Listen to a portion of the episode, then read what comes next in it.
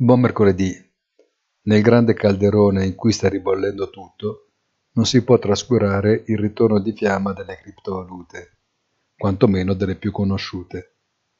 All'ombra dei problemi più cogenti che riguardano inflazione, tassi di interesse e il sistema bancario colto nel mezzo della bufera, Bitcoin ha riagguantato quota 30.000 dollari ed Ethereum, suo eterno concorrente, traguardi 2.000 rientrato nell'alveo degli asset molto alternativi e ancora sfuggente ad una regolamentazione reale, il mercato cripto continua ad affascinare soprattutto quando il dollaro si indebolisce. L'oro, quello vero, è molto più lento e discreto e comunque non gode della stessa popolarità, specie presso il pubblico più giovane. Buona giornata e appuntamento sul nostro sito easy-finance.it.